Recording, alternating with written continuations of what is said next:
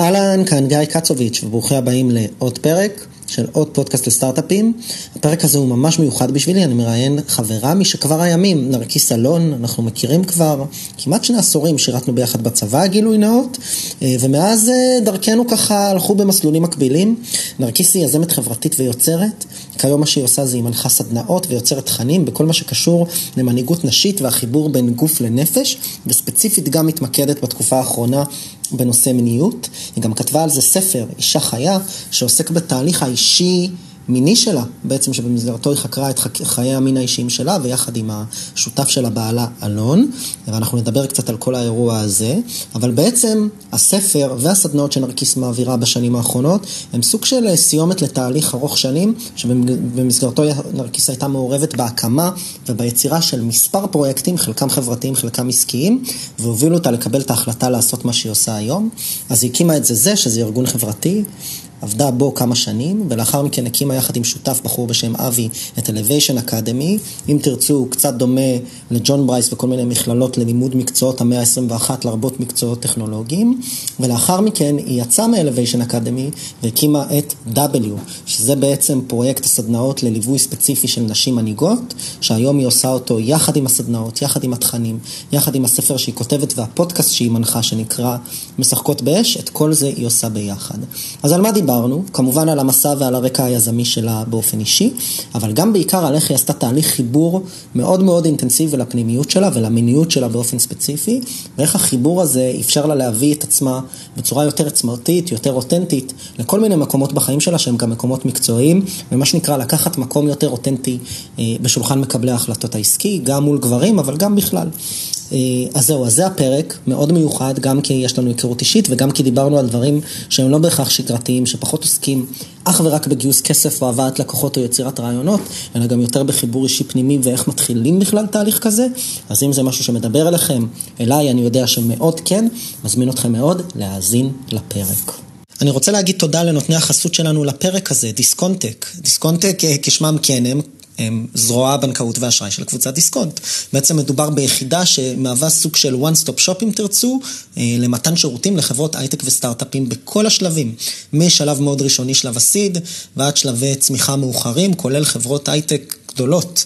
אה, כל מי שמחפש מענה חדשני ומהיר בכל מה שקשור לשירותים בנקאיים לחברות טכנולוגיה, יכולים לפנות לדיסקונטק ולקבל שלל מוצרים בנקאיים, פתרונות פיננסיים שמיועדים לכם, מפתיחת חשבון, דרך העברות כספים וכהנה וכהנה. כמובן שהם עוסקים גם במה שנקרא מימון חוב, שהוא בעצם מימון... שאינו מדלל כמו סוג של אשראי, שמאפשר לחברות הייטק וסטארט-אפים לצמוח ולהגיע להישגים משמעותיים ולסבבי הגיוס הבאים, מבלי לדלל את בעלי המניות. זה משהו שאנחנו רואים שקורה יותר ויותר בתעשייה, אז אם אתם מעוניינים, דיסקונטק מציע גם את השירותים האלה. ברגע שאתם עובדים עם דיסקונטק, אתם מקבלים מה שנקרא מנהל לקוח אישי, שפועל יחד עם הסטארט-אפ או החברה שלכם, ונותנים לכם מענה לכל מה שאתם צריכים. אז תודה רבה דיסקונטק, ואם... אתם או אתן מייצגים במקרה גוף שרוצה לתת לנו חסות לפודקאסט, אז חשוב לי כבר להזכיר שאנחנו פרויקט קהילתי, וכל ההכנסות שלנו הולכות פשוט לשימור הפרויקט, אז אתם כמובן מוזמנים לפנות אליי ואני אשמח לשמוע, בין אם אתם מעוניינים קידום בתחילת, הפ... לקבל קידום בתחילת הפרק, או במהלכו. תודה רבה. ואני רוצה כמובן להגיד תודה רבה למיקסטיילס, לדוד כץ ולאיתן לויט, שמלווים אותנו, בעצם אנחנו מתארחים אצלם בסטודיו. ככה ללא תמורה, למי שלא מכיר מיקסטיילס, חברה מגניבה שמאפשרת לכם לרכוש צמחים ותמונות מגניבות לעיצוב הבית. אה, זהו, מארחים אותנו. אה, דוד ואיתן גם עשו לפני כמה שנים את פודקאסט השבוע, שמהווה לנו סוג של השראה, ואנחנו מאוד שמחים ללכת בדרכם. אז תודה רבה מיקסטיילס, דוד ואיתן. וזהו, אני מאחל לכם מאזינות ומאזינים האזנה נעימה, עקבו אחרינו בכל אפליקציות ההסכתים, גוגל, ספוטיפיי, אפל וכדומה, ואם אהבתם את הפרקים שלנו, שתפו, שתפו. האזנה נעימה. עוד פודקאסט? עוד פודקאסט. עוד פודקאסט לסטארט-אפים.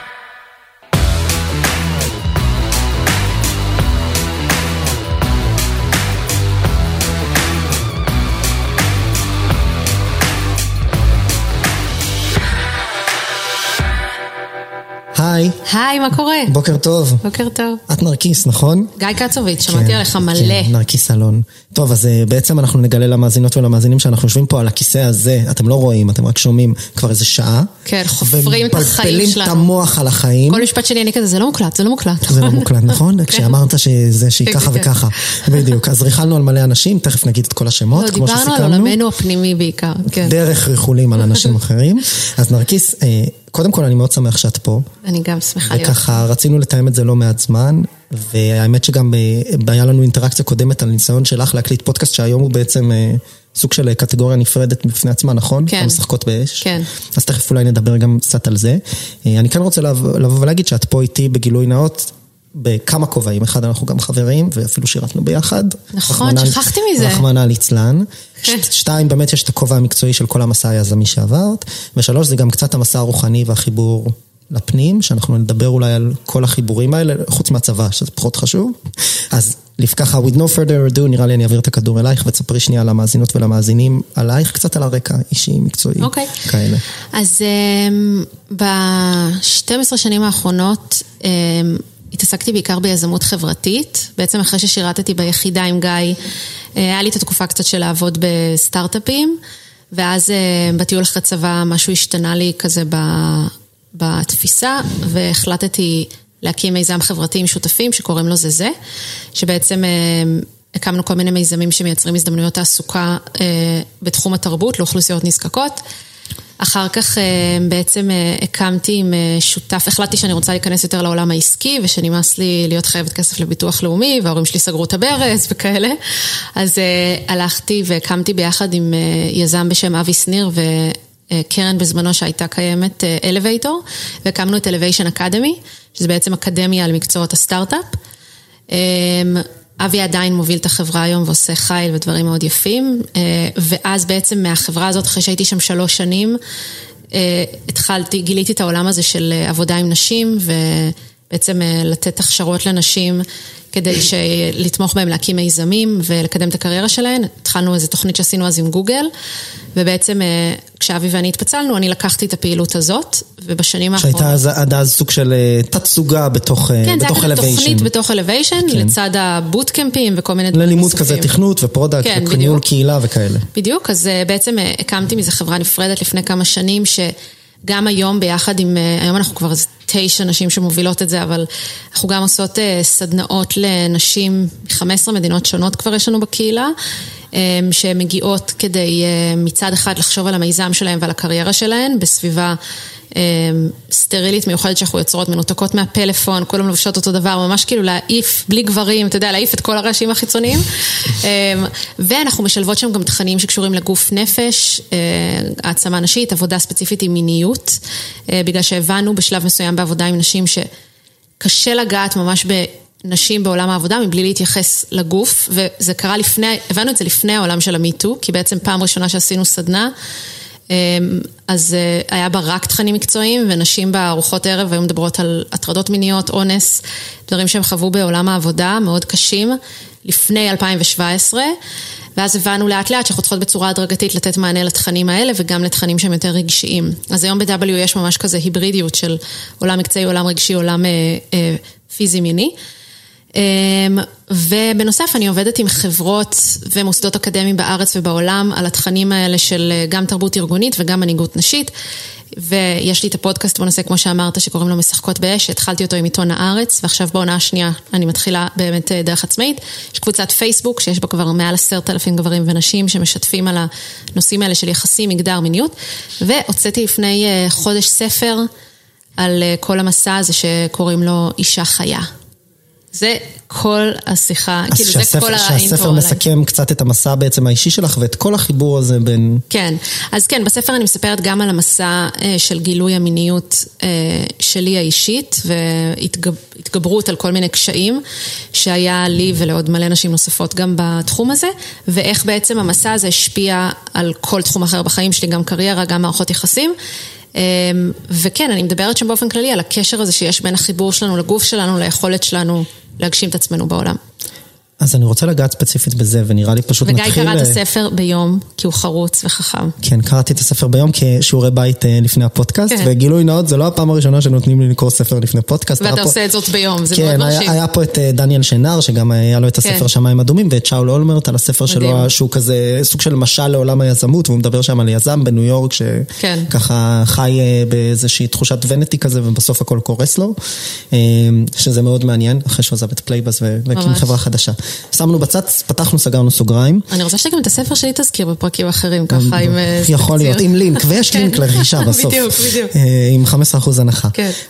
נראה, לי שדיברנו על זה גם קצת לפני הפרק, והאמת ש, שאני פשוט חושב שמה שתיארת פה זה מבחינתי הנושא, ואני חושב שכדאי אולי לנסות אה, לבאר אותו, או לעשות עליו קצת, אה, קצת שיחה יותר פתוחה, וזה, וזה פשוט הדברים כהווייתם, שזה אומר, לאורך המסע שלך, ואת כרגע דיברת על זה בעיקר מהזווית המקצועית, מי זה זה והמיזם החברתי, דרך אלוויישן, ועד היום ל-W ומשחקות באש, בעצם דיברת קצת על הרקע המקצועי, ואז אמרת, אה, וכתבתי ספר. ושם סיפרתי על התהליך, וזה פה, למי שלא קרא את הספר, בלי הרבה ספוילרים, אבל את בגדול מדברת על תהליך באמת אישי והתפתחות מינית שעברת גם אישית וגם עם בן זוגך, בעלך, מה כן. נכון להגיד היום? לי אין בעיה שהוא בעלי. הוא הבעלים בסדר. שלי. בסדר הוא גמור. הבעלים שלי ואני האישה שלו, זה לא לא מפריע. לי. אז, אז עם, עם אלון, כן. ובעצם את מדברת שם ממש ויורדת בספר לנבחי התהליך ה- הזוגי-מיני שעשיתם. ומה שמאוד יפה בספר זה שהוא כתוב באיזושהי צורה כזו, לפחות בחוויה שלי, של לא יודע אם עשית את זה בכוונה, של שתי וערב כזה, שאת כאילו הולכת ממקום של הנה פרק על מה קרה לי ברמה המקצועית, והנה מה קרה לי באותו זמן ברמה האישית. כן. והרבה פעמים באופן מקרי או לא, יש הלימה מאוד ככה מדויקת, בסדר? בין מה שקרה ברמה האישית למה שקרה ברמה המקצועית. ובהקשר הזה, היו לנו כמה פרקים בסגנון הזה, גם מישהו שהוא המטפל שלי, אלדד רום, אה, וגם עם כמה פסיכולוגים ארגוניים וכל מיני יזמים שבאו והביאו זווית יותר רכה, לדעתי, לס- לסדרה או לעונה. אה, ובהקשר הזה נראה לי ש... אותי זה פגש במקום של כולנו נמצאים בסביבה שבה אנחנו כל הזמן במיקוד שליטה חיצוני, כל הזמן צריכים להראות שאנחנו in control, שאנחנו מוצלחים, שהסטארט-אפ שלנו עושה מדהים, או העסק שלנו עושה מדהים, אה, ובסוף בסוף יש עולם פנימי שהרבה פעמים אנחנו שוכחים. ונראה לי שהיה מאוד יפה להתבונן בתהליך, או לקרוא על התהליך שאת עברת ברמה האישית דרך הספר, ולראות איך כשסידרת לעצמך את העולם הפנימי, דברים בחוץ התחילו להסתדר. אז אם, כאילו, אני אפילו לא יודע אם זו שאלה כמו אם זה אה, אמירה פתוחה כזו של מה בכלל הוביל אותך להתחיל להסתכל פנימה, ולהתחיל לעשות עבודה פנימית כדי, מתוך הבנה שאולי דווקא התשובות לא נמצאות בחוץ. אני חושבת שזו שאלה מצוינת. אמ, דבר ראשון, אני רוצה להגיד שהרבה הרבה בחיים שלי יוצא לאנשים להגיד לי שאני פריבילגית. והרבה פעמים כשאומרים לי שאני פריבילגית, אה, מדברים על זה שגדלתי ברמת אביב. אמ, למרות שגדלתי ברמת אביב, כי אבא שלי פשוט תמיד היה פרופסור באוניברסיטה, אז גרנו ליד אוניברסיטת תל אביב, זה פחות היה עניין של... אה, אבל, אמ, אבל אני מסכימה עם זה שאני מאוד פריבילגית, אבל הסיבה לזה שאני פריבילגית זה לא, זה לא בגלל שגדלתי ברמת אביב, זה בגלל שגדלתי בבית אוהב להורים שתמכו בי, שזה דבר באמת אה, לא מובן מאליו בפני עצמו. אה, אני מכירה אנשים סביבי שגדלו בבתים עם המון המון משאבים חומריים, אבל לא קיבלו את התמיכה הרגשית הזאת בבית, ובאמת היום אה, מאוד מאתגר להם להאמין בעצמם ולעשות כל מיני דברים. ואני חושבת שזה גם, אה, מה שקיבלתי בבית זה אחת הסיבות והמוטיבציות שלי אה, לרצות לתת את הכלים האלה, או את האמונה העצמית והכוחות הפנימיים לאנשים. לאנשים כי- כי זה אחרים. מה שקיבלתי. ובהקשר לזה אני רוצה להגיד שבעצם אימא שלי, כשאני הייתי בכיתה י', לימדה אותי מדיטציה. אמא שלי עורכת דין, כן? זה לא שהיא איזה מורה למדיטציה, אבל היא גילתה את זה באיזשהו שלב, ואז היא לימדה אותי, ואני זוכרת שהיה לנו טקס לפני בגרות, הייתה מסיעה אותי לבית ספר, והיינו עושות מדיטציה באוטו, ואנשים לא הבינו, כאילו, חברים שלי היו צוחקים עליי, שהם ראו אותי עוצמת עיניים עם אמא שלי באוטו, וזה היה בעצם מין מדיטציה כזאת ליצירת מציאות. כך שקיבלתי כבר איזשהו רפרנס מסוים לזה בבית, בגיל יחסית צעיר. אני זוכרת אחר כך שבעצם אמ, אני, אני בן אדם מאוד מאוד אמ, אמוציונלי, שלא לומר דרמטי, יכול, אפשר להגיד, אמ, בנטייה הטבעית שלי. אה, אני עובדת על זה, מאוד השתפרתי עם השנים, כי זה בזבוז מאוד מאוד גדול של אנרגיות. ו... ואני זוכרת שהתחיל לעלות לי איזשהו כאב כזה אה, מהנפש ב, באזור הצבא. שאני ממש זוכרת שהמשפט שכל הזמן היה עולה לי זה נמאס לי כבר להיות עלה נידף ברוח. הרגשתי שאם אני מגיעה, המפקד שלי אומר לי ככה, אני עצובה. פתאום החברה שלי מהחוליה שמחה, אני שמחה. משהו כאן היה כתוב, כל הזמן המצב רוח שלי, ו, ובהתאם לזה גם היכולת שלי לפעול בעולם, היה פשוט נתון לשליטת אחרים. קרה משהו טוב, אני שמחה, קרה כן. משהו רע, אני עצובה. כן, וזה ממש סוג של עבדות כזאת, כי ממש זה, דברים חיצוניים שולטים לך כל הזמן על החיים עצמם. ולא היה לי שום מושג איך אפשר לשנות את זה, אבל עלה, עלה איזשהו כאב, והחלטתי שאני רוצה לעשות עם זה משהו, אבל לא ידעתי מה, אוקיי? זה לא היה כמו היום, שהיום מישהו בצבא, זה מה, ברור שאני צריך לעשות מדיטציה. זה כאילו היום השיח הזה הרבה יותר אה, נכון. נוכח. ואז בעצם אה, בטיול אחרי צבא, אה, שמעתי מאיזה חבר שהוא עשה קורס כזה, שעושים בו שתיקה מאוד ארוכה, לא ויפאסנה, דווקא משהו אחר. שתיקה סנה. שכן, עושים בו שתיקה ועושים עבודה עם חלומות, אני מאוד מת- מתעניינת מגיל קטן כבר בעולם של חלומות צלולים, זה פרק בפני עצמו של איך להתעורר בזמן שאתה בחלום, ממש מעניין. אמ, ופשוט הטיול אחרי צבא שלי, בעצם אמ, איזה שלושה ארבעה חודשים ממנו היה הקורס הזה, אוקיי? ושם זה ממש שינה לי את כל החיים, בגלל שלפני זה אני הייתי, בעצם עבדתי באיזשהו סטארט-אפ, וזה היה נחשב מאוד מאוד מוצלח יחסית לכל חבריי שמלצרו, אוקיי? אחרי צבא. אחרי צבא, ו... או אפילו חברים מהיחידה שעשו QA, וגם להם היה די משעמם, ואני באתי ופתאום עשיתי business development, והיה לי פגישות עם מספר 2 בפרטנר, שאם אתה זוכר זה היה אז אלוהים, אוקיי? סלקום ופרטנר זה היה כזה, אתה מכיר מישהו בסלקום ופרטנר לא יכול להיות. אמ, וזה היה נחשב מאוד מאוד מוצלח על הנייר, וגם הציעו לי קידום, אם אני אקדים את החזרה שלי מהטיול אחרי צבא, את תהפכי להיות מנהלת. וכבר הרווחתי שכר מאוד מאוד יפה יחסית לזה שהייתי אחרי צבא, ולא מתכנתת או משהו כזה. ו... אבל הייתי פשוט בן אדם מאוד מאוד מאוד מאוד לא שמח, כמו שציינתי, הייתי העלה נידף הזה. אז הפאוזה הזאת, ופתאום אה, להסתכל באמת על העולם הפנימי, זה, זה שינה את מה שאני רוצה, את מה שחשבתי שמגיע לי בכלל לחוות ביום-יום, וזה מה שהוציא אותי בכלל לדרך הזאת של יזמות, ולדרך של, אה, וספציפית יזמות חברתית, ולרצות לפעול אה, למען אה, איזושהי... במקום של משמעות, כן, ועשייה מקום של טוב. משמעות, וזה שבאמת מאז הצופים, לא, לא משהו שהרגשתי ככה, וזה היה בשבילי איזשהו רפרנס נורא חזק לזה ש... אמ, ברגע שאנחנו מצליחים אה, לגשת למשאבים פנימיים מסוימים שיש בתוכנו, אז העולם החיצוני הוא הופך להיות עולם ה... באמת עולם התוצאות, זה כבר לא עולם הסיבות, אוקיי? נכון. ו... אז כאילו, אני חושבת ש, שמזה מזה התחיל כל זה, השינוי. זה מאוד מעניין, כי אני חושב שאנחנו נמצאים פחות או יותר בסביבה של אותם אנשים, ויש לנו גם כל מיני חברים משותפים, שחלקם אפילו התראינו בפודקאסט בלי שמות, אבל כל מיני אנשים שהם באמת מובילים סטארט-אפים שגייסו מיליונים, או משקיעים, או כל מיני יזמים חברתיים, או סתם, סתם, כן? כי אם אתה לא יזם או משקיע אז אתה סתם, אבל פשוט חבר'ה, פשוט חבר'ה שהם גם לא מתעשיית הטכנולוגיה וההייטק, ש, שמה שנקרא עושים טוב, ובפרספציה החיצונית הם מוצלחים, כן. במרכאות. ואני חושב שאנחנו דיברנו על זה קצת, אנחנו גם מכירים סביב האירוע הזה, והיו לנו כל מיני שיחות, על זה שבסוף הרבה פעמים בשיחות פנימיות, יש איזשהו חוסר מרוצות תמידי כזה. כן. לי זה נפל אגב, אה, אה, אני אגיד אולי, ואני אזכיר לך את זה, כי היה לנו גם שיחה על זה. אה, זה היה אחרי שנבחרנו לרשימה של פורבס. היינו באותה רשימה, נכון? היינו באותה רשימה, שזו הייתה הרשימה הראשונה אבל אותך שמו על השער. בישראל, אז, אז זו הייתה הרשימה, נכון, זו הייתה הרשימה הראשונה, בפעם הראשונה שהם באו לישראל, לדעתי ב-2016 או 2017. כן. הם הסתובבו פה וחיפשו רפרנסים, ולקחו, לא משנה, איקס אנשים. זה לא היה 30, נכון? זה לא, הסוד. זה היה 30. הסוד לדעתי שזה היה 60, או משהו כזה. לא, זה לא נכון, זה אוקיי, לא לא נכון, זה היה משנה. 30. לא משנה, ומה, ואני זוכר שמה שקרה באותה שנה, והנה אני אגיד פה משהו שאף פעם אני לא חושב שאמרתי אותו פומבית, אבל אני מדבר עליו הרבה, אה, אה, עם, באותו זמן גם, ומאז עם חברים, זה שבעצם היה גם כנס מאוד גדול של כל אנשי רשימת פורט 30 מתחת ל-30 בבוסטון. נכון. וכולנו טסנו לשם, כי אז עוד היה מגניב, היום זה כזה, אה, עוד שנה, עוד רשימה, כן. יאללה. כאילו עוד אנשים שכזה, כן. מאוד, שעושים אותו דבר ונראים אותו דבר, ומדבר, כן. no offense, כן, אנחנו יורקים פה לבאר שממנה אנחנו כן. שותים. אז מותר. ואז בהקשר הזה, אני, אני זוכר שהגעתי שם לכנס ודיברנו עם כל, כאילו כזה יוצא לך לעשות קאצ'אפ עם כל חברי הרשימה, וגם את היית שם, וגם לנו הייתה שיחה דומה, וכל אחד כזה, אתה קולט שהוא כאילו ממש לא סבבה לו. כן. לא, הרשימה בשבילי זה קטע, כי הייתה ממש נקודת מפנה, כי אני זוכרת ש...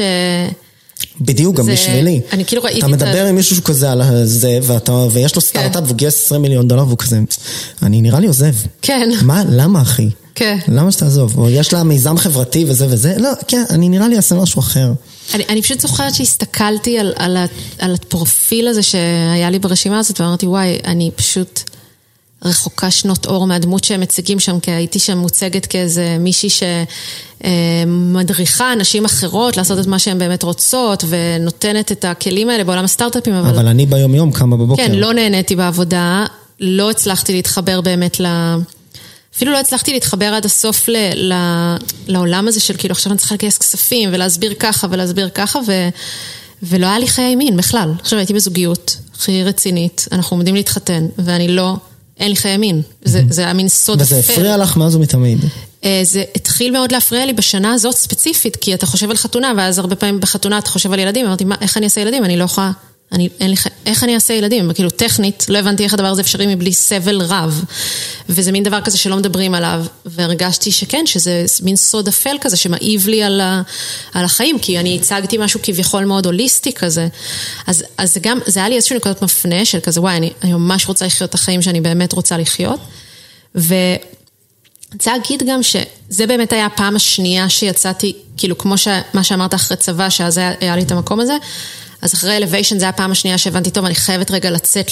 למסע כלשהו ולהתחבר ולהבין מה כן, ואתה גם רוצה לעשות דברים בצורה אחראית, כי אנחנו לא ילדים, גייסת כסף ממשקיעים, יש לך עובדים, אתה לא פשוט תפנה גב לכל הדברים האלה, כי זה פשוט לא דבר שעושים.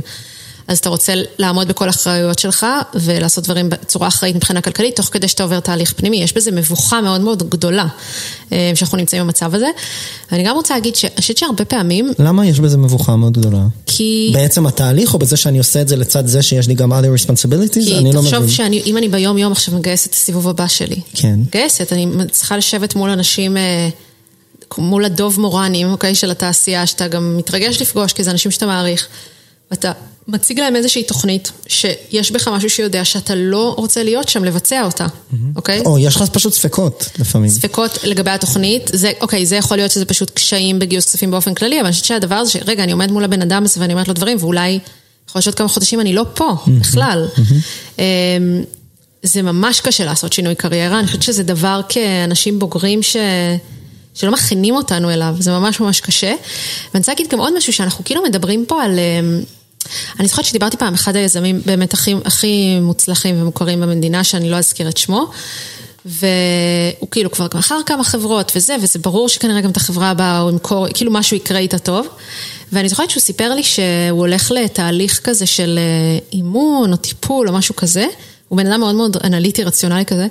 ואז הוא אמר לי, מה, זה נותן לי יתרון תחרותי. כאילו זה היה לו נורא ברור, שזה שהוא מסתכל על עצמו פעם בשבוע, ועושה כזה, אתה יודע, את כל הסנכרון מערכות, זה ברור שזה הופך אותו ליזם יותר טוב. כאילו אין פה שאלה בכלל מבחינתו. כן. אני חושבת שכאילו, גם כאן זה מדהים, וזה גם מקום של פריבילגיה, כי יש אנשים אחרים ששומעים אולי את השיחה שלנו עכשיו, והם אומרים, אתם מדברים על להסתכל על העולם הפנימי שלי, אבל יש כל כך הרבה חושך כרגע בעולם הפנימי שלי, יש תקופות מסוימות, או אנשים שמרגישים בחוויית חיים שלהם, שיש פשוט כל כך הרבה, הם, הם כל כך לא אוהבים את עצמם, אוקיי? הם כל כך מרגישים שהם חיים בשקר, שאתה אומר, מאיפה אני בכלל אתחיל להסתכל על זה? אבל אני רוצה להגיד ש...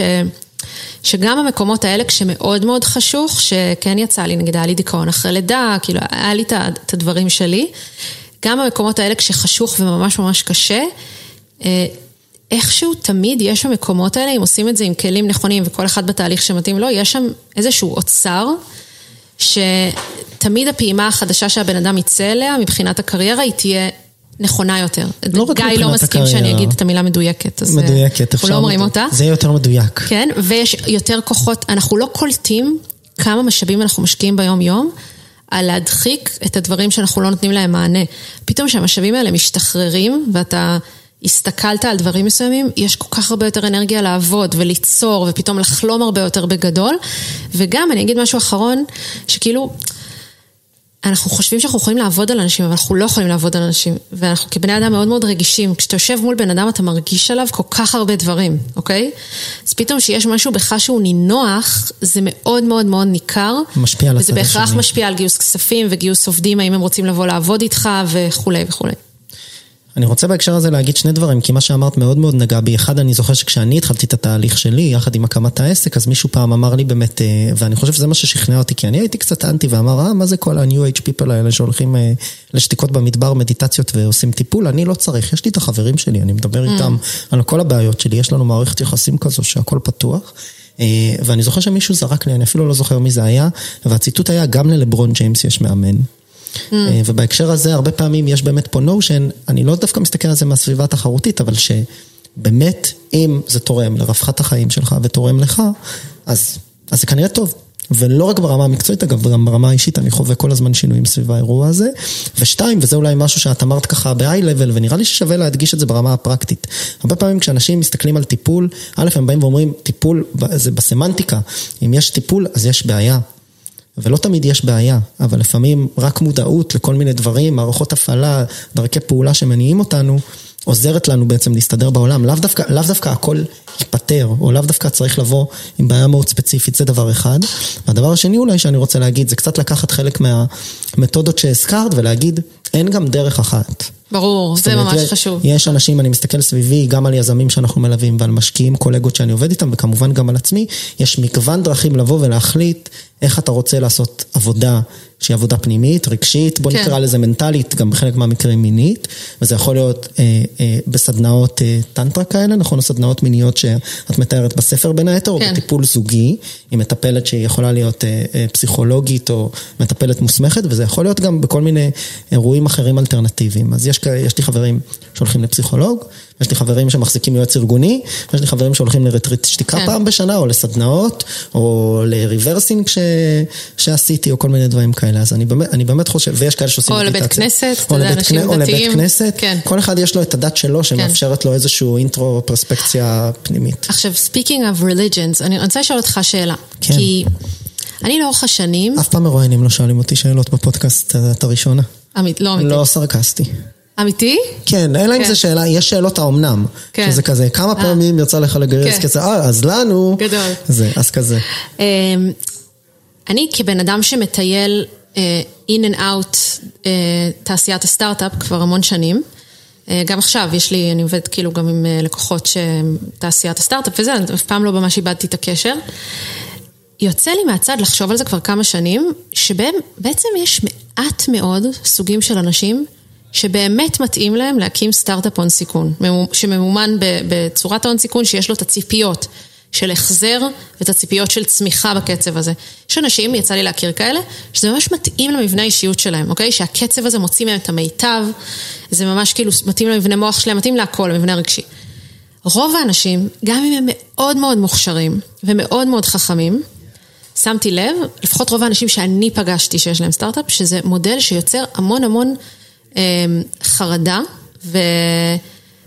וגם הוא הרבה פעמים מכשיל את העסק שיכל להיות עסק ולידי ומצליח בעולם החיצוני, כי אם רגע לא היינו כל כך לחוצים על צמיחה כל כך מהירה, ולא היינו רואים רק כפול 7-10 כהצלחה, אז אפשר היה לעשות פה עסק שיש לו מחזורים יפים ודברים, אם רגע, אם לא היינו הולכים באמת לקרנות. Mm-hmm. ובתור בן אדם באמת שמחזיק את שני הכובעים, שאתה גם מסתכל על אה, רווחת האדם, ואתה גם חלק מהתעשייה הזאת ממש, אה, ומכיר אותה מקרוב.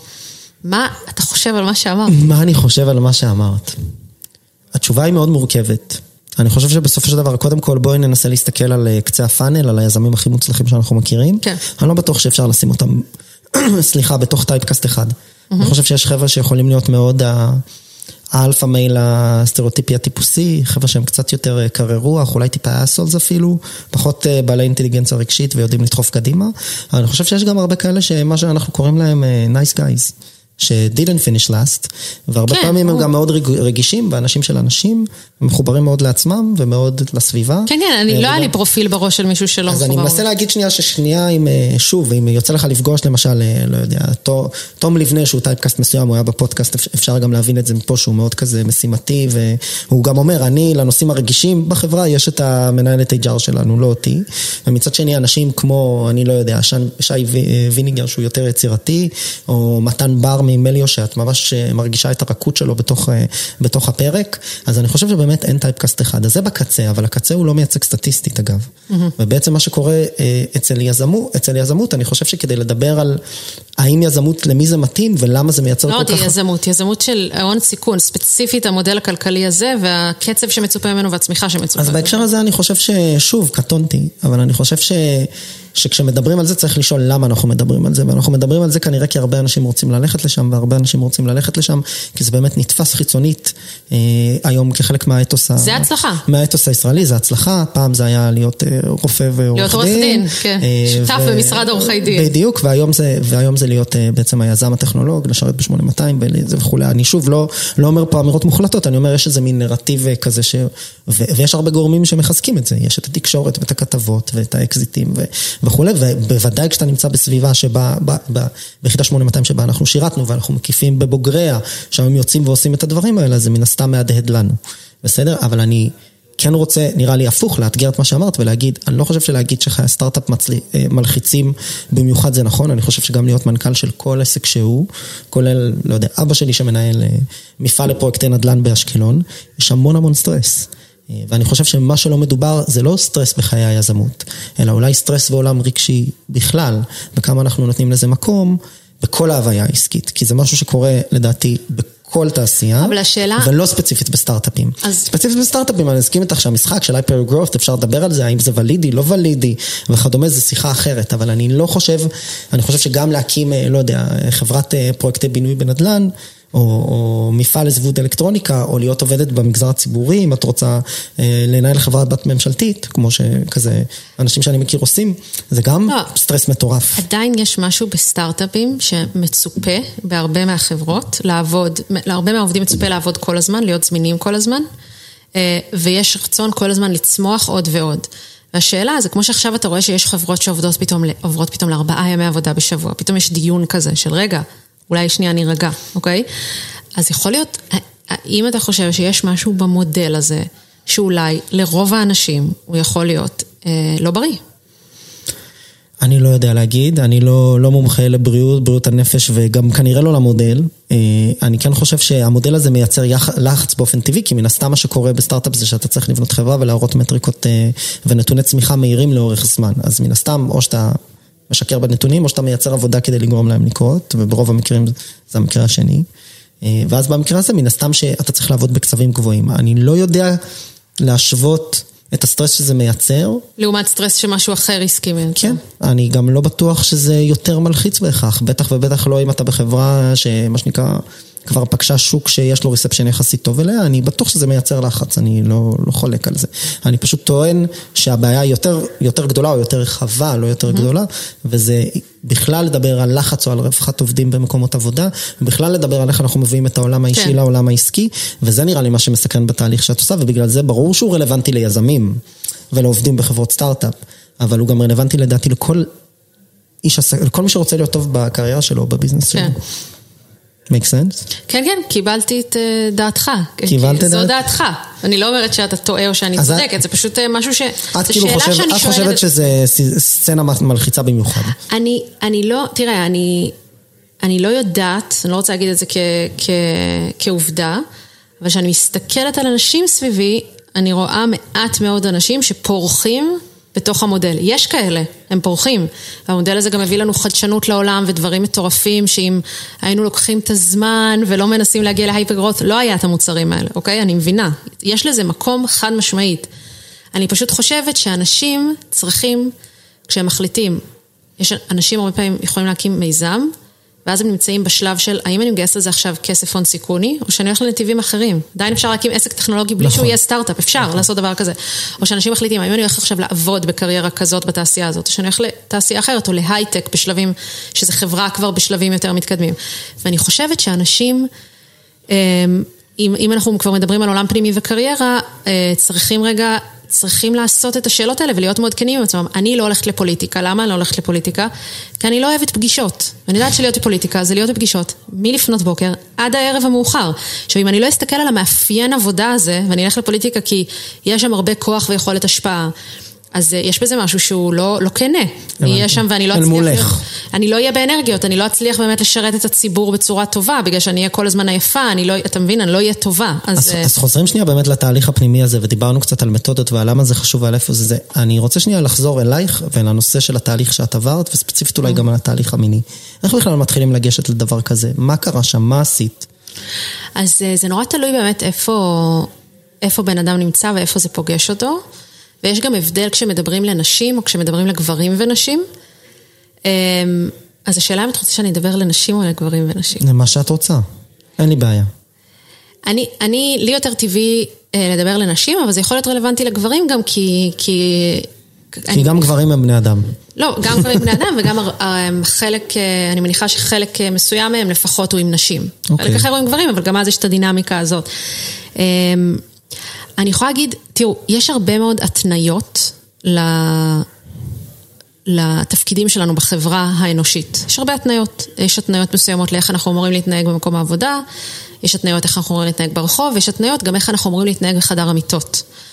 והרבה פעמים אה, יש כל מיני התניות שגם גברים וגם נשים מאוד סובלים מהם, אוקיי? למשל, הגבר צריך להיות יוזם. זו התניה שגם הרבה, פעמים גברים סובלים. או הגבר צריך תמיד להגיע לאיזשהו סיפוק. תמיד צריך לגמור. כן, שזה גם אה, לאו דווקא משהו שהוא תמיד טוב, אני לא, אני לא מציגה פה את הגברים כלא בסדר או משהו כזה.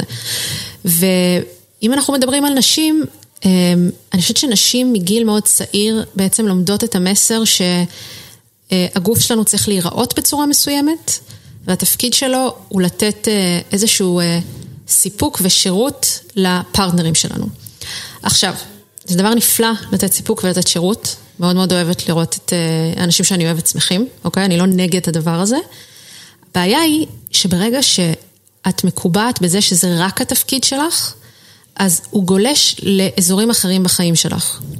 ואת יכול... שוכחת את עצמך. כן, ואת לא מכירה את עצמך. עכשיו... קצת גם דיון יותר גדול על המעורבות ומה שנקרא lean in של נשים בחברה. עכשיו בוא... בחברה קל, ובמגזר קל, העסקי. קל לראות איך רואים את זה, נגיד שאם אני חושבת, אם אני נמצאת עכשיו בחדר המיטות, ואני אומרת, טוב, הצרכים שלי לא חשובים בחדר המיטות, כי אני צריכה לוודא כל הזמן שהבן אדם שאיתי הוא מרוצה. אני לא אכיר את הצרכים שלי, כי אני פשוט לא אגיע להבין מה הם בכלל. ואז כמובן שאם הצרכים שלי לא חשובים בחדר המיטות, למה שהדעות שלי יהיו חשובות בחדר הישיבות, או על אחת כמה וכמה, הרעיונות שלי יהיו מספיק מעניינים ווולידיים כדי להגיד לאנשים בוא, בואו אחריי. אז זה דיון סופר מעניין ואני בכוונה קוטע, אני רוצה לשאול, דווקא בגלל שקראתי ודיברת על זה הרבה בספר ודיברנו על זה וזה קצת עוזר לנו לסגור מעגל ולהגיע לעניין של הפרק, למ, למה את חושבת שבאמת יש קשר? זאת אומרת, בהכרח. יש קשר בהכרח, אגב, יש כאלה גם שהתגובה שלהם היא הפוכה, כן, הקשר הוא קשר הפוך, שאני כן. מרגישה כל כך מודחקת שם, אז בחדר הישיבות אני אצעק ואהיה הכי אגרסיבית וזה, אבל גם שם בן אדם מאבד קשר עם עצמו, וגם גברים משלמים על זה מחיר. יש קשר כי מדובר באותו אדם, זה למה יש קשר, כי... אותו בן אדם נמצא במערכת יחסים הזוגית שלו, אותו בן אדם נמצא בעבודה, בגלל זה גם הרבה פעמים רואים שנשים או גברים שנמצאים במערכות יחסים מתעללות, יהיה להם מאוד מאוד קשה להגיע לאיזושהי רווחה מקצועית, הם יהיו עסוקים מאוד בלהסתיר כל הזמן ולדאוג ששם בסדר. אז מדובר באותו אדם, ויותר מזה גם, יש לזה קשר גם בכל העולם של... איך גברים ונשים יכולים להיות ולעבוד יחד בסביבה שהיא בטוחה. בגלל שברגע ש... אני נגיד לא מחוברת למה הם הגבולות שלי ולמה זה כן בשבילי ומה זה לא בשבילי, אז יהיה לי מאוד קשה להגן על עצמי במקום העבודה. גברים ממש מבולבלים כי הם כבר לא מבינים, רגע, מה מותר, מה אסור, אני לא מבין, דלת פתוחה, אני לא... אני שמעתי שיחות של יזמים מאוד מאוד, שיש להם המון כוח מבחינת כמות העובדים שהם יכולים להעסיק, והם פשוט אומרים, אני, אני לא רוצה להעסיק נשים יותר. בצורה, כי למה, ש... כי למה שמישהי בסוף תתלונן ש... כן, למה, אני לא רוצה להסתבך, אני לא רוצה זה. עכשיו, כל הדבר הזה שאנחנו מנהלים את היחסים בינינו עכשיו באמצעות עורכי דין, גם אתה רואה כל ההכשרות שקורות במקומות העבודה, זה פשוט מנוסח כדברים משפטיים. זה, זה לא משהו שיכול להוביל אותנו לשלב הבא שלנו כחברה. בסוף אנחנו צריכים להיות יכולים, צריך שכל בן אדם רגע יכיר את עצמו, צריכים להיות יכולים לנהל גם שיחות קשות, ורגע בכל מקום עבודה גם התרבות היא קצת אחרת, אי אפשר להגיד שבאותו מקום בחברה כזאת צריך להתנהל בדיוק אותו דבר כמו בחברה כזאת. הגיל של העובדים משתנה גם, הקונטקסט משתנה, אז כדי ליצור סביבה בטוחה לאנשים שנמצאים בסביבה הזאת, כן צריך חוקים חיצוניים, אבל גם צריך אנשים שמכירים את עצמם, מסכימים לנהל את השיחות ויוצרים את הסביבה הזאת ביחד, כדי שכולם ירגישו בטוחים. כי גם אם גברים עכשיו צריכים ללכת כל הזמן על ביצים, אז גם בשבילם מקום העבודה הוא לא סביבה בטוחה. כי יש עכשיו אלף משפטים שאני חושב שאסור לי להגיד, בגלל שאולי זה אולי אולי מרמז. זה מאוד מאוד מורכב, כי יש עכשיו הרבה תחושה בקרב המאבק הפמיניסטי, שאני כמובן שותפה לו ובעדו, ש...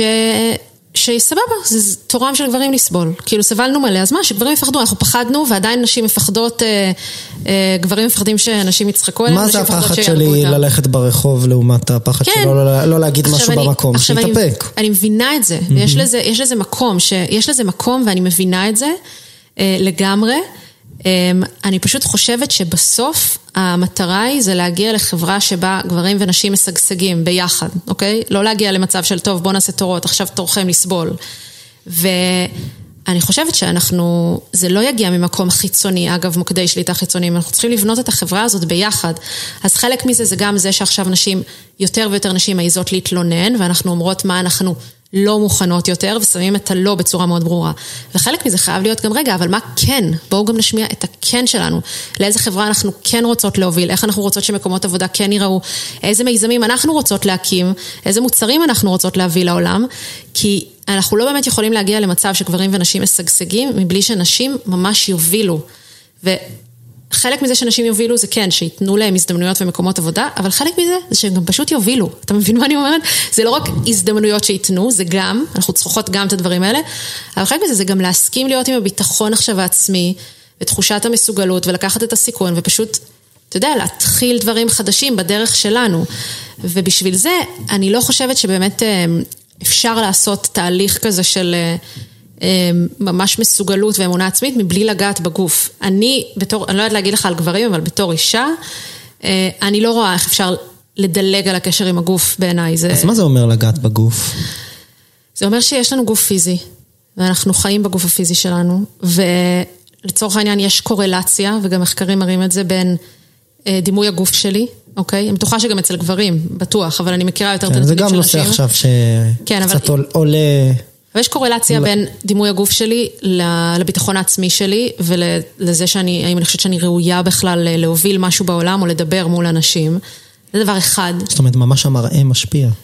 לא מראה, מה שאני חושבת על המראה. תפיסת העצמי לגבי המראה. תפיסת העצמי, לא מה שאנשים אחרים חושבים. לגבי המראה. זה, זה השפעה בפני עצמם, אבל אתה מכיר, לא חסר דוגמאות של אנשים שמרוב שהם שלמים עם עצמם ובטוחים בעצמם, אז אתה שוכח לגמרי האם הם בתוך הסטנדרט או לא בתוך הסטנדרט. אמ, זה דבר אחד. דבר שני, הגוף הזה מאותת לנו כל הזמן דברים, יש לו צרכים מסוימים, לפעמים הוא עייף, אה, לפעמים הוא רעב, אה, לפעמים הוא עושה לך איזושהי תחושת בטן לגבי זאת ההחלטה הנכונה, זאת ההחלטה הלא נכונה. ככל שאנחנו מנהלים איתו איזושהי מערכת יחסים, אז יש לנו פשוט עוד כלים כדי להסתדר בעולם הזה, אה, עם אנשים אחרים וגם בתוך ההחלטות שלנו עם עצמנו. אז... אז אני מפחד, לא בטוח שלי זה נשמע זר ונראה לי שאני מבין למה את מתכוונת, אבל בסופו של דבר נראה לי שאנשים שומעים את זה ואומרים, אוקיי, לנהל מערכת יחסים עם הגוף שלי, מה היא רוצה? מה זה אומר? כן. איך, אז... אני, איך אני מתחיל? או מתחילה? אז אה, אני חושבת שאצל כל בן אדם זה נראה אחרת, איך מתחילים. אה, כמו שאמרת, אין דרך אחת.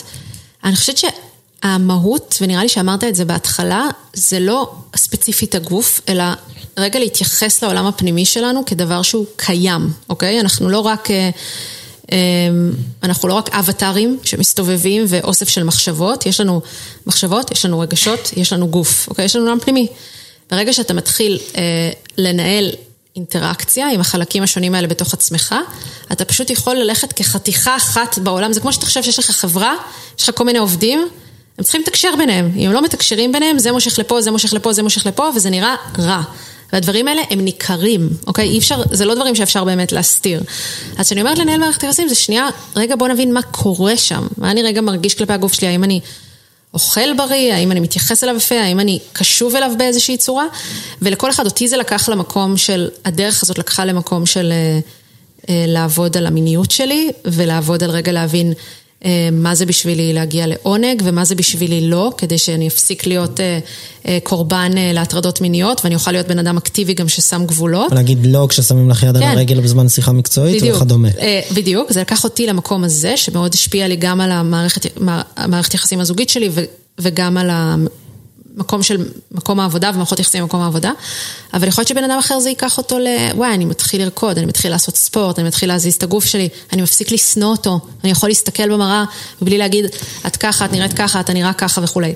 עכשיו, אותו דבר, עבודה עם המחשבות, יש לנו לא יודעת, אומרים היום ש-80% מהמחשבות שלנו הן מחשבות שליליות, אז אנשים עושים דברים שונים, יש אנשים שעושים מדיטציה, יש זה אנשים... מצחיק, אני זוכר את זה נתון שיותר מ-80% מהמחשבות שלנו הן מחשבות שחוזרות על גם, עצמן. כן, חוזרות על כאילו, עצמן זה ושליליות. זה סתם אותה מחשבה. זה גם וגם, שהן בדרך כלל שלא נותנות שום דבר. אז גם עם זה, אתה רוצה לנהל יחסי גומלין, אתה אומר, אתה אומר, אוקיי, איך אני זה, אז אני אעשה מדיטציה, אז אני אעשה ככה, אני אעשה ככה. יש את העולם הרגשי, שאמרתי לך, אה, לי יש בעיה, אה, הבעיה שנולדתי, תנוד- תנודתיות רגשית, אני פתאום הייתי יכולה נורא להיעלב, נורא זה. אז גם עושים עם זה עבודה. זה משהו, זה כמו שאנחנו מלמדים את הילדים שלנו, רגע בוא תלמד עכשיו להיות בלי חיתול. אוקיי? בוא תלמד ללכת לשירותים לבד, בוא תלמד לנהל שיחה, בוא תלמד להגיד בבקשה. אני חושבת שזה חלק מלהיות בן אדם מבוגר בעולם הזה, זה פשוט לקחת אחריות וחסות על החלקים השונים בך. וברור שזה משפיע על קריירה, וברור שזה משפיע על המערכות יחסים שלך, כי זה מי שאתה בעולם, זה מגיע לפני זה. ואיך את, אם אני היום רוצה להתחיל, יש גם בספר, את מתייחסת לכל כל מיני תרגילים ו, ו, ואפשרויות להתבוננות פנימית שאמורות לשרת אנשים שקוראים אותו. אז אם היום יזם או יזמת, או כל מי שמאזין לפרק הזה אומר, אוקיי, דיבר אליי, אני רוצה להתחיל להכיר כן. את עצמי יותר טוב, או את הגוף שלי, או את הרגש שלי, או את המחשבות שלי. אז האמת שהכלי הכי משמעותי בעיניי, זה הכלי דווקא של storytelling, אוקיי? הכלי הנרטיבי. כי בגלל שכל בן אדם צריך, אני לא באה פה הרי למכור, אה, אני לא איזה מטפלת גוף נפש, או באה למכור פה סדנאות, או איזושהי שיטה. אותי פשוט מעניין שאנשים יהיו מחוברים לעצמם, כל אחד בדרך שלו. ויעשו את מה שהם באמת רוצים אה, לעשות בחיים, אוקיי? עכשיו, אה, כדי שבן אדם יבין, רגע, מה, איך אני יכול לגרום לעצמי להיות יותר שמח? מה השלב הבא הנכון? אני חושבת שאין כלי חזק יותר מלהסתכל על הסיפור שלך, אוקיי? יש אה, דבר כזה שנקרא אה, טיפול נרטיבי, אה, זו ממש שיטה מסוימת בפסיכולוגיה. שאם אתה מתחיל להסתכל על איך אתה מספר לעצמך את עצמך, מספר לעצמך מי אתה, מדבר על החיים שלך, אז אתה יכול להתחיל לשים לב שיש דברים מסוימים שאתה יכול ללמוד מהם, ויש דברים שאתה יכול לספר בצורה אחרת. אוקיי. עכשיו, זה מאוד מאוד משפיע, כי אם אתה תתחיל להסתכל על אירועי העבר שלך, אם אתה משנה את העבר שלך, אתה משנה את העתיד, אבל זה לא בקטע של בוא תשנה עכשיו את העובדות ותמציא דברים שלא קרו, אלא, אה, אתה יודע, אני יכולה להסתכל, נראה לי שיתפתי פעם בניוזלטר שאמרת שאתה קורא, אבל אה, שנגיד עליי עשו בכיתה ה' חרם. נכון. ואני ממש זוכרת, אני זכרתי ממש את חוסר האונים שהרגשתי שעשו עליי חרם. אז פגשתי מישהי מהילדות שלי, ואז היא אמרה לי, ודיברנו על זה איכשהו, כי לא ראיתי אותה מאז, מאז היסודי, ואז אמרה לי, איזה חוסר אונים, אני זוכרת שאת דיברת עם כל הבנים, הם היו בצד שלך, ודיברת עם ארבע בנות שהיו בצד שלך, ופשוט היה עוד איזה, לא יודעת, 15 בנות שלא דיברו איתך, אבל דווקא היית מאוד אקטיבית. ואז אמ, פתאום אמרתי, וואי, אפשר להסתכל על הסיפור הזה אחרת, בזמנים של אה, מצוקה. אני יודעת להיות אקטיבית, אני יודעת לייצר פתרונות. כן, עליתי מעל שאני- המשבר. במקום שאני אחזור כל פעם כשאני מרגישה שלא אוהבים אותי ומתחיל חרם, כי אתה יודע, המגדלה שלנו הרי פועלת לפי הילדות, ואני כזה, אוי לא, אני שוב בחוסר אונים. אני... רגע, אתה משנה את הסיפור, אתה משנה את הסיפור. פעם הבאה שקורה סיטואציה כזאת שמחזירה, אתה, אתה מתנהג שונה. אה, לאנשים בקריירה יש את זה מלא, כאילו, אה, אף פעם לא מעריכים אותי, או אני תמיד מצליח אה, להקים דברים בהתחלה, אבל אני אף פעם לא יודע להביא אותם לשלב שעושה כסף. יש כל מיני דרכים לספר סיפור יזמות שגורם לך להיות אחר כך משותק לחלוטין. אז אמ, אתה מתחיל להסתכל על זה, ואתה מוצא באמת הוכחות, אתה לא ממציא, אתה מוצא הוכחות לדברים ממש ממשיים שקרו, ואתה משנה את הסיפור, אתה יכול ממש לשנות את מה שקורה בעתיד. אז התרגיל הכי בסיסי שהייתי אומרת לאנשים לעשות, זה לעשות רשימה של כל השלושים דברים הכי משמעותיים שקרו להם בחיים. עכשיו, לא חייב להיות רק בקריירה, אוקיי? אתה יכול לכתוב, תשאל את השאלה הזאת, תראה מה עולה. דברים הכי משמעותיים, זה יכול להיות, אין כאן טוב ורע, דברים... זה יכול להיות רגע, זה יכול להיות משהו אישי. כן, אבל פשוט מה עולה לך, דברים שליליים, דברים חיוביים. אמ, ועל כל דבר כזה לכתוב למה הוא היה משמעותי, ואז להתחיל להסתכל ולראות האם יש פה סיפורים מסוימים שהאופן שבו אני מסתכל, מסתכלת עליהם, לא משרת אותי, אוקיי? ואיך אני יכול להסתכל על זה בצורה אחרת ולכתוב אותה מחדש, ולקחת את הדבר הזה ולעשות מזה מין משהו חדש כזה שמסכם את ה... רגע, מי אני גיא? מי זה גיא? אוקיי? מי זה גיא בעולם? מאיפה הוא מגיע ולאן הבן אדם, לאן הוא הולך? בעצם מהאופן שבו אנחנו מדברים על עצמנו אפשר ללמוד הרבה. מדברים על עצמנו בתוך הראש שלנו. עכשיו, זה כל כך חמקמק, אנחנו לא שמים לב, זה כל הזמן קול שנמצא לנו מאחורי הראש, שמוריד אותנו. אמ, וגורם לנו להיות בדפוסים שלא תמיד עושים לנו טוב, ובגלל זה יש משהו שאתה לוקח את זה דווקא למקום של ה storytelling. תחשבו, אם אנחנו לוקחים את זה לעולם של יזמות, הרי זה מה שאנחנו עושים שאנחנו הולכים לגייס כסף, נכון? אתה רגע מסתכל מה קרה לחברה, ובגיוס כספים אתה אומר איך אני יכול להציג את זה הכי טוב, כדי להסביר כל דבר בצורה שהכי תגרום למשקיעים להאמין בי. אז אותו דבר, רק שאתה גם המשקיע, גם מספר סיפורים, גם בונה המצגת. אתה, אתה עושה את הכל בעצם. יש לסיפורים כוח, אה, בעיקר שהמוח שלנו בנוי מרגשות ומחשבות, ואנחנו חיים בעצם סיפורים. אבל למה זה משהו שאת ממליצה להתחיל איתו? זאת אומרת, אם אני עכשיו מספר את הסיפור שלי וכותב אותו על דף, או מספר את הרגעים המשמעותיים שלי בחיים, ואז מתבונן בהם, איזה סוג של תבניות אני יכול לזהות, ואם, אני, ואם זה לא אומר לי כלום? אה, דבר ראשון, אתם יכולים לכתוב לי, ואני אני, אני אנסה לעזור לכם במייל, ללא תשלום. אה, כי אין כזה דבר. אין כזה דבר שזה לא אומר כלום, זה תמיד יגיד משהו, ויש משהו בזה שאתה מסתכל מאיפה באת ולאן אתה הולך, שמהמקום הזה, מקום שראוי לקבל ממנו החלטות בעיניי. זאת אומרת, במקום, כמו שאתה אומר, מוקד שליטה חיצוני פנימי, כאילו, בוא תחיה רגע את הסיפור שלך, לא את הסיפור של גלובס, לא את הסיפור של ynet, לא את הסיפור של מה קורה עכשיו, רגע שנייה, הסיפור שלך. ואז אתה יכול להגיד, אוקיי, האמת שאני מבין שאני צריך לטפל בדבר הזה, ואז להחליט איזשהו פרקטיס חדש שאתה עושה, או הייתי רוצה שהצעד הבא שלי יהיה אה, להקים את הדבר הזה והזה, או להצטרף לאנשים כאלה וכאלה. תשימי לב שאנחנו עושים את זה במילא, אוקיי? פשוט עושים את זה לא מתודולוגי. תמיד תדבר, אתה מדבר עם חברים שלך והם מספרים לך על החלטה חדשה שהם עשו. אה, בין אם זה בקריירה או ברמה האישית, הם מספרים לך למה. הסיפור שהם מספרים לך זה איזשהו סיפור שהם סיפרו לעצמם, mm. ואז מספרים לך את הסיפור הזה, הם עושים storytelling, להסביר למה זה הדבר הנכון, כי כל הזמן אנחנו איזשהו גיבור באיזשהו סיפור דמיוני כזה שהוא החיים עצמם בעצם. אז יש משהו, ב... רגע בוא, בוא ניקח חזרה את הסיפור שלנו לידיים שלנו. אתה תחליט, האם אתה רוצה עכשיו לעבוד על קשר עם הגוף, או האם אתה רוצה להקים קרן, או האם אתה, כאילו, מה, מה, מה עכשיו? אני יכולה להגיד לך גם שיש משהו גם בלהשמיע לאנשים אחר כך את הדברים שגילית שהוא מאוד חזק. עכשיו הייתי, עשינו את W עכשיו, את הסדנה הזאת של נשים שדיברנו עליה. אז תמיד כשאנחנו מנחות הסדנה, אנחנו גם משתתפות. ואני השתתפתי בכמה תרגילים, ואז היינו, עשינו קטע כזה שבן אדם מחליט על צעד, צעד הבא, גם אם את ממש מרוצה ממה שאת עושה עכשיו, את מחליטה מה יהיה הצעד הבא, אפילו אם הצעד הבא קורה עוד שנתיים. מה, לאן את הולכת? קריירה. כן, בקריירה. ואז מישהי, מח... הן מחליטות, ואז אחר כך אנחנו אומרות, עכשיו תחליטי משהו אחר. תני עוד אופציה. אם לא, אז מה, כן. מה בכל זאת? עוד אופציה, כאילו, פשוט לא אם לא, אם זה לא מצליח. תני עוד, עוד סצנריו, אחר לחלוטין, אוקיי? ואז פתאום, אני, אני ראיתי, יש משהו תבניתי, שאנחנו הולכים אליו, אנחנו רגילים לחשוב על עצמנו מאוד בתבנית, ואז אתה לא... אתה הרבה פעמים מפספס אה, כל מיני פוטנציאלים שהיית יכול ללכת עליהם. כאילו האפשרות הראשונה היא הרבה פעמים האפשרות ה-obvious. obvious שהיא לאו דווקא. אני אתקדם, עשיתי משרה X, אני אתקדם, או אני אעבור למשהו יותר טוב, טיפה יותר נכון. שכר.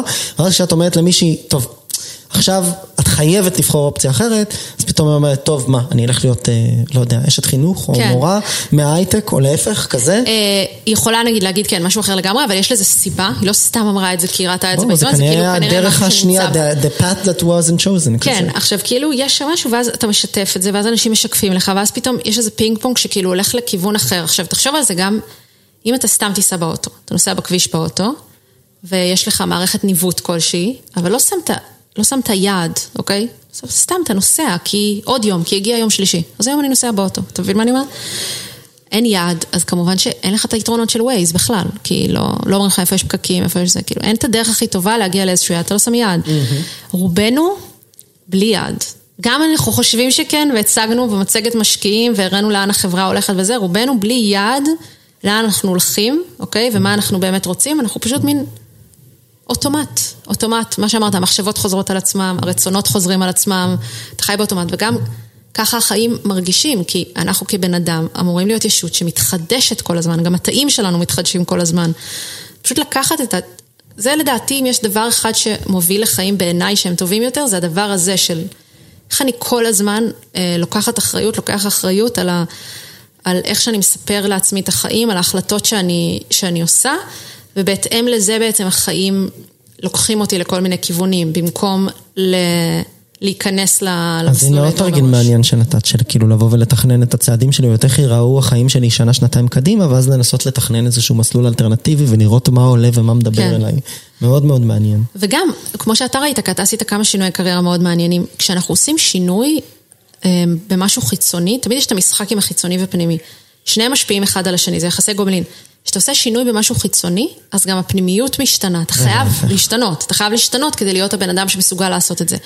ופשוט שינוי, זה חיים מעניינים יותר, אוקיי? זה כמו בטבע, זה, זה פשוט מעניין יותר, אז, אז בעיניי כן, זה מאוד מאוד רחב מה שאני אומרת וזה, אבל המסר בעיניי זה לאו דווקא, אם יש למישהו קריאה אה, לעבור תהליך עם הגוף או תהליך עם המיניות וזה מדהים, ואתם מוזמנים אה, לקנות את הספר שלי ולקרוא אותו ומהמם.